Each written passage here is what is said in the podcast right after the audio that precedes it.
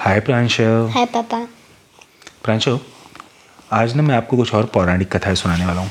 कौन सी पापा आ, पौराणिक कथाओं में तुम्हें नॉर्थ पोल के बारे में पता है? नॉर्थ पोल हम्म, हाँ। नॉर्थ पोल क्या होता है? नॉर्थ वाला पोल मतलब? नॉर्थ में जो अर्थ का पोल है ना अर्थ का जो नॉर्थ मोस्ट हिस्सा है। आ, तुम्हें पता है कि पहले के समय जब मैग्नेट नहीं हुआ करता था एक समय मैग्नेट नहीं होता था और कंपास नहीं होता था उस समय जो लोग होते थे वो दिशा रात के समय कैसे दिखते थे? दिन के समय तो आप सन को देख के बता सकते हो सन ईस्ट से उगता है और वेस्ट में सेट होता है। रात के समय क्या करोगे? रात के समय तो सन आता नहीं है और मून की कोई दिशा नहीं होती प्रॉपर तरीके से। और कई बार ऐसी भी रातें होती जब मून भी नहीं होता। तो रातों में आप कैसे दिशा देखोगे? ये कैसे पता चलेगा कि नॉर्थ या उत्तर दिशा कौन सी है? नहीं पता तुम्हें नहीं पता? मुझे पता है मुझे पता है। बताओ। पहले के जमाने में वो एक कटोरा लेते थे। उसके अंदर पानी डाल देते थे। जो मैग्नेट वाला आता था उसको रख देते थे। वो फ्लोट कर कर बताता तो वो समझ जाते। ये तुमने आइडिया तो बहुत अच्छा सोचा पर मैग्नेट से पहले क्या करते थे? क्योंकि मैग्नेट भी हमेशा से नहीं था लोगों के पास। मैग्नेट के बाद कंपास आए हैं। हम्म ये तुमने पर मुझे यही नहीं पता था। वो पता है क्या करते थे? वो एक पोल स्टार को देखते थे। पोल स्टार एक ऐसा स्टार है जो हमेशा नॉर्थ में ही होता है। उसकी डायरेक्शन कभी नहीं चेंज होती। उस स्टार को अगर आपने देख लिया तो आपको पता चल जाता है अच्छा ये स्टार ये तो हमेशा नॉर्थ में उत्तर दिशा में ही होगा। उसको हम लोग हिंदी में पता है कौन सा तारा कहते हैं? ध्रुव तारा। कौन सा तारा कहते हैं? ध्रुव तारा। ध्रुव तारा और ये ध्रुव लिखा है। हाँ और आज मैं आपको ध्रुव तारे की ही कहानी सुनाने जा रहा हूँ। ओके कहानी का नाम है साहसी राजकुमार ध्रुव। एक बार की बात है। उत्तान पाद नामक एक राजा राज्य करते थे। उनकी दो रानियाँ थी, सुनीति और सुरुचि। प्रत्येक रानी का एक एक पुत्र था। सुनीति के पुत्र का नाम था ध्रुव और सुरुचि के पुत्र का नाम था उत्तम। राजा अपनी दूसरी रानी सुरुचि से अधिक प्रेम करते थे। इसलिए उत्तम, जो दूसरा वाला पुत्र था, वो उनका पसंदीदा पुत्र था। एक दिन ध्रुव ने देखा कि उत्तम उसके पिता की गोद में बैठा हुआ खेल रहा है। उसकी भी इच्छा थी कि वो भी अपने पिता की गोद में बैठे। अब पापा के साथ खेलने का तो सारे बच्चों का मन करता है। वो अपने पिता के पास गया और कहा, पिताजी, आप मुझे भी अपनी गोद में बैठा लीजिए। मैं भी आपके साथ खेलना चाहता हूँ। लेकिन उसकी सौतेली माँ सुरुचि ने कहा, ध्रुव, आप उतने भाग्यशाली नहीं हैं, क्योंकि आपने मेरे पुत्र के रूप में जन्म नहीं लिया। इसलिए केवल मेरे पुत्र को राजा की गोद में बैठने की अनुमति है। जाइए और भगवान विष्णु से प्रार्थना कीजिए कि अगले जन्म में आप मेरे पुत्र के रूप में पैदा हो सकें। अपनी सौतेली माँ के इन कठोर शब्दों से ध्रुव को बहुत बुरा लगा। ऑब्वियसली लगेगा ना प्रांशु वो रोते हुए अपनी माँ सुनीति के पास गया। जो कुछ भी हुआ था, उसने अपनी माँ को सब कुछ बता दिया कि मेरे साथ इतनी बैडली बिहेव किया गया, इतनी बुरी तरह से बरता हुआ। सुनीति ने अपने पुत्र को यह कहते हुए सांत्वना दी चिंता मत करो बेटा। भगवान विष्णु तो महान है, वो हम सभी से प्रेम करते हैं, वो तुम्हारा भी ख्याल रखेंगे। ध्रुव ने पूछा कि क्या भगवान विष्णु मेरे पापा से भी ज़्यादा महान है? छोटा था ना वो? उसकी माँ ने कहा, निसंदेह बेटा, वो तो भगवान है, वो तो सबसे महान है। तो ध्रुव ने सोचा, अब तो मैं पक्का भगवान विष्णु को खोजूँगा और मैं उनकी गोद में खेलूँगा, ओके? दस साल का था वो, केवल टेन ईयर्स ओल्ड और उसने अपना महल छोड़ दिया। और भगवान विष्णु की तलाश में प्रांशु वो जंगल चला गया। वो जंगल में कई दिन तक चलता रहा चलता रहा और एक दिन वो नारद मुनि से मिला। नारद मुनि एक साधु थे और नारद मुनि भगवान विष्णु के बहुत बड़े भक्त थे। इनफैक्ट तुम विश्वास, बताऊँ तुम्हें बात? नारद मुनि को सीधे भगवान विष्णु से मिलने की इजाज़त थी। वो कभी भी भगवान विष्णु के पास जा सकते थे और वहाँ से वापस आ सकते थे। नारद मुनि ने पूछा, आपके जैसा छोटा बालक इस भयानक जंगल में क्या कर रहा है? ध्रुव ने उनसे कहा कि वो भगवान विष्णु को खोज रहा है। नारद ने कहा, मुझे डर है कि इस तरह जंगल में भटकते हुए आपको भगवान मिलेंगे या नहीं। आपको इसके लिए घोर तपस्या करनी होगी। ध्रुव ने कहा, मैं तपस्या करने को तैयार हूँ। मुझे बताइए कि भगवान को खुश करने के लिए मुझे क्या करना होगा, ओके? नारद ने कहा, तपस्या आप जैसे मासूम बच्चों के लिए नहीं होती है। आपको यमुना नदी के किनारे खास पेड़ के नीचे बैठना होगा और बिना भोजन या पानी के बिना सोए या व्यायाम किए सालों तक भगवान के नाम का जप करना होगा। ध्रुव ने नारद को उनकी सलाह के लिए धन्यवाद दिया और यमुना नदी के किनारे एक पेड़ के पास चला गया। वो वहाँ नीचे बैठकर ओम नमः नारायण। कौन सा मंत्र बोलने लगा? ओम नमः नारायण। एक बार तुम बोल के दिखाओ। ओम नमः नारायण। नारायण? नारायण। नारायण। का जाप करने लगा। कई साल बीतने के बाद भी ध्रुव वहाँ से नहीं हिला। आखिरकार एक दिन भगवान विष्णु उसके सामने प्रकट हुए। जब उसने तपस्या शुरू की थी, तब वो भगवान से कई सारे सवाल पूछना चाहता था। परंतु जब भगवान उसके सामने प्रकट हुए, तब उसे एहसास हुआ कि उसके सवाल कितने महत्वहीन थे। भगवान विष्णु ने कहा, मैं तुम्हारी भक्ति से बहुत प्रसन्न हूँ। मुझे बताओ तुम्हारी क्या इच्छा है? तो ध्रुव ने कहा, प्रभु, मेरी इच्छा सिर्फ़ आपके दर्शन करने की थी। अब आप यहाँ हैं, मेरी अब कोई और इच्छा नहीं है। भगवान विष्णु बहुत प्रभावित हुए और उन्होंने कहा, तुम्हारी भक्ति और ज्ञान महान है। मैं तुम्हें आशीर्वाद देता हूँ कि जब तक तारे आकाश में चमकेंगे, तब तक तुम्हारी प्रसिद्धि पूरी दुनिया में रहेगी।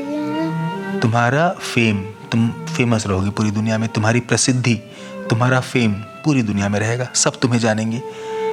सारे तारे तुम्हारे चारों तरफ़ घूमेंगे। तुम आकाश से यात्रियों को रास्ता दिखाओगे, जब वो अपना रास्ता भटक रहे होंगे। ध्रुव अपने माता पिता के घर लौट आए। उसके शहर के लोगों ने उसका भव्य स्वागत किया। अपने पिता की मृत्यु के बाद ध्रुव ने न्यायपूर्वक राज्य पर शासन किया और एक महान राजा साबित हुए। जब वो मरे तो आकाश में एक चमकीले तारे के रूप में परिवर्तित हो गए। यहाँ तक कि हम आज भी उत्तरी ध्रुव में स्थित तारे को यात्रियों को रास्ता दिखाते हुए देख सकते हैं। तो अब चलो, अपन ने एक दिन चल के ध्रुव तारा देखेंगे। कौन सा वाला वो तारा होता है? उसमें तो हम कैसे अपने ओरिजिनल आँखों से देख पाए ओरिजिनल आँखों से देख सकते हैं सबको दिखता है। पुराने समय टेलीस्कोप थोड़ी ना होता था। आप जब देखोगे तो एक सप्तऋषि करके तारा समूह होता है आसमान में समझ रहे हो? उसकी जो ऊपर की दो लाइनें होती है ना वो जब सीधी एक रेखा में ऐसे लेके चलते हो ऐसे ऐसे करके लाइन वहाँ से तो वहाँ पे तुमको उत्तर की दिशा में एक ध्रुव तारा दिख जाएगा छोटा सा तारा रहता है पर वो तारा वहीं पे रहता है और वही था ध्रुव तारा। तो आज हमने ध्रुव के बारे में जाना ना? नेक्स्ट अब चलो एक कहानी और सुनते हैं। ये कहानी तो बहुत ही चालाकी वाली कहानी है। ये भगवान विष्णु की खूब चालाकी वाली कहानी है। इसमें उन्होंने क्योंकि भगवान विष्णु के साथ पता है एक चीज़ क्या थी? वो बहुत ही इंटेलिजेंट भगवान थे। वो लोगों को एकदम समझ जाते थे और लोगों को जिनको समझदारी नहीं होती थी ना राक्षसों को या असुरों को उनको मज़ा भी चखाते थे कई बार ओके तो वैसे ही एक बार उन्होंने एक बहुत भयंकर राक्षस को मारा। वो राक्षस इतना खतरनाक था कि सारे देवता उससे परेशान हो गए थे। उस राक्षस का उस असुर का पता है क्या नाम था? अब तुम्हें ये शब्द पढ़ना है प्रांशु भस्मासुर। भस्मासुर वेरी गुड तो मैं सुनो कहानी? एक बार एक शक्तिशाली असुर ने भगवान शिव को प्रसन्न करने के लिए सैकड़ों वर्षों तक कठोर तपस्या की थी। वो घने जंगल के बीच में गया और एक पेड़ के नीचे बैठकर भगवान शिव के नाम का जाप करने लगा।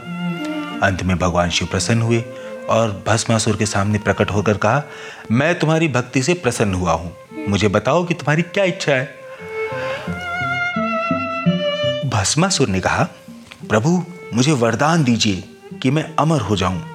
भगवान शिव ने कहा, मैं तुम्हें अमर नहीं बना सकता। मुझसे कुछ और मांग लो। तब भस्मासुर ने कहा, भगवान, तब मुझे आशीर्वाद दीजिए कि जैसे ही मैं किसी के सर पे हाथ रखूँ, वो राख में भस्म हो जाए। तो इसको ऐसी सुपर पावर मिली प्रांशो कि अगर किसी के माथे पे ऐसे हाथ रखता है सर पे हाथ रखता ना तो इंसान जल के एकदम राख बन जाता ओके? कुछ भी थी। किसी के भी सर पे। आदमी के सर पे। ऐसे अगर चीज़ों के सर पे रखेगा तो खाना ही नहीं खा पाएगा तब तो वो गड़बड़ हो जाएगी। किसी के सर पे हाथ रखता तो वो जल जाता आदमी ओके? भस्म हो जाता।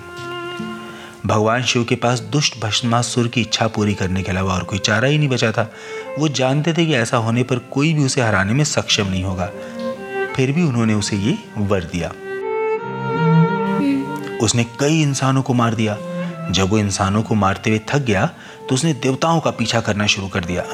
भस्मासुर को हराने में असमर्थ होने पर सभी देवता भगवान विष्णु के पास गए। उन्होंने कहा, प्रभु, अपने वरदान के बल से भस्मासुर इंसानों की हत्या कर रहा है और देवताओं को डरा रहा है। इस तरह वो जल्दी ही पृथ्वी और स्वर्ग को जीत लेगा। भगवान विष्णु ने कहा, ठीक है, चिंता मत करो, मैं देखता हूँ। उन्होंने खुद को मोहिनी, एक बहुत ही सुंदर नर्तकी के रूप में बदल दिया और भस्मासुर के पास चले गए। मोहिनी इतनी सुंदर थी कि भस्मासुर उस पर से अपनी आँखें नहीं हटा पा रहे थे। उसने मोहिनी से कहा, मैं आपसे प्रार्थना करता हूँ कि आप मुझसे विवाह कर लीजिए। मोहिनी ने शर्माते हुए बोली, मैं तुमसे विवाह नहीं कर सकती हूँ। तुम तो एक बदसूरत राक्षस हो। भस्मासुर प्रेम में अंधा हो गया था, इसलिए वो कुछ भी करने को तैयार था। उसने कहा, प्यारी देवी, मुझसे विवाह कर लो, मैं तुम्हारे लिए कुछ भी करूँगा। मोहिनी ने कहा, ठीक है, पर एक शर्त है। अगर तुम अच्छे नर्तक हुए तो मैं तुमसे शादी कर लूँगी। उसने कहा ठीक है, मैं तुम्हें सिद्ध कर दूँगा कि मैं एक अच्छा नर्तक हूँ। मोहिनी ने कहा, मैं नाचूँगी। यदि तुमने अपने कदमों को मेरे कदमों से मिला लिया तो मैं तुमसे विवाह कर लूँगी। उसने कहा, ठीक है, मैं आपके सारे स्टेप्स को फॉलो करूँगा ओके भस्मासुर सहमत हो गया। नृत्य शुरू हुआ, मोहिनी जैसा नृत्य करती, भस्मासुर भी उसी तरह नृत्य करने लगा। नृत्य के दौरान मोहिनी ने अपने हाथ अपनी कमर पर रखे तो भस्मासुर ने भी अपने हाथ अपनी कमर पर रख लिए। फिर मोहिनी ने अपने हाथ अपने कंधों पर रखे। तो भस्मासुर ने भी वैसा ही किया। फिर मोहिनी ने अपने हाथ अपनी नाक पर रखे तो भस्मासुर ने भी अपने हाथ अपने नाक पर रख लिए। फिर उसने अपने गाल छुए तो भस्मासुर ने भी अपने गाल छुए। लंबे समय तक अथक नृत्य करते रहे। मोहिनी ने जो कुछ भी किया, भस्मासुर उसके कदम से कदम मिलाने की पूरी कोशिश कर रहा था। वो उसके प्रेम में इतना पागल हो गया था कि वो अपने वरदान के बारे में भी भूल गया था। मोहिनी ने मौके का फ़ायदा उठाया और अपना हाथ अपने सिर पर रख दिया, परंतु जैसे ही उसकी नकल करते हुए भस्मासुर ने अपना हाथ अपने सिर पर रखा, वो राख में बदल गया और मर गया। भस्मासुर की मृत्यु हो गई और सभी देवताओं ने राहत की सांस ली। इस प्रकार मोहिनी, जिसने पहले भी दैत्य और असुरों को अमरता का अमृत देते समय चकमा दिया था, उसने इस बार भस्मासुर को चकमा दिया और उसने अपने सिर पर हाथ रखकर खुद को राख में परिवर्तित कर दिया। मोहिनी अपने मूल रूप में वापस आ गई। भस्मासुर की राख पर भगवान विष्णु खड़े थे। स्वर्ग से उन पर फूलों की वर्षा होने लगी और चूँकि भस्मासुर भगवान विष्णु के हाथों मृत्यु को प्राप्त हुआ था तो उसे भी बैकुंठ प्राप्त हो गया। बैकवर्ड मतलब? जहाँ भगवान विष्णु रहते हैं वो जगह मैंने तुम्हें बताया था ना बैकुंठ लोग हाँ। यस। तो ये थी हमारी पुराणों की दो कहानियाँ प्रांशु। और? बहुत ही छोटी वाली। सबसे स्मॉलेस्ट कल हम और लंबी वाली सुनेंगे थोड़ी सी। ओके? अरे कम छोटी क्यों सुनाए? छोटी में जल्दी खत्म हो गई। मैंने थोड़ी ना सोचा था छोटी सुनाने की। चलो बाय बाय बाय बाय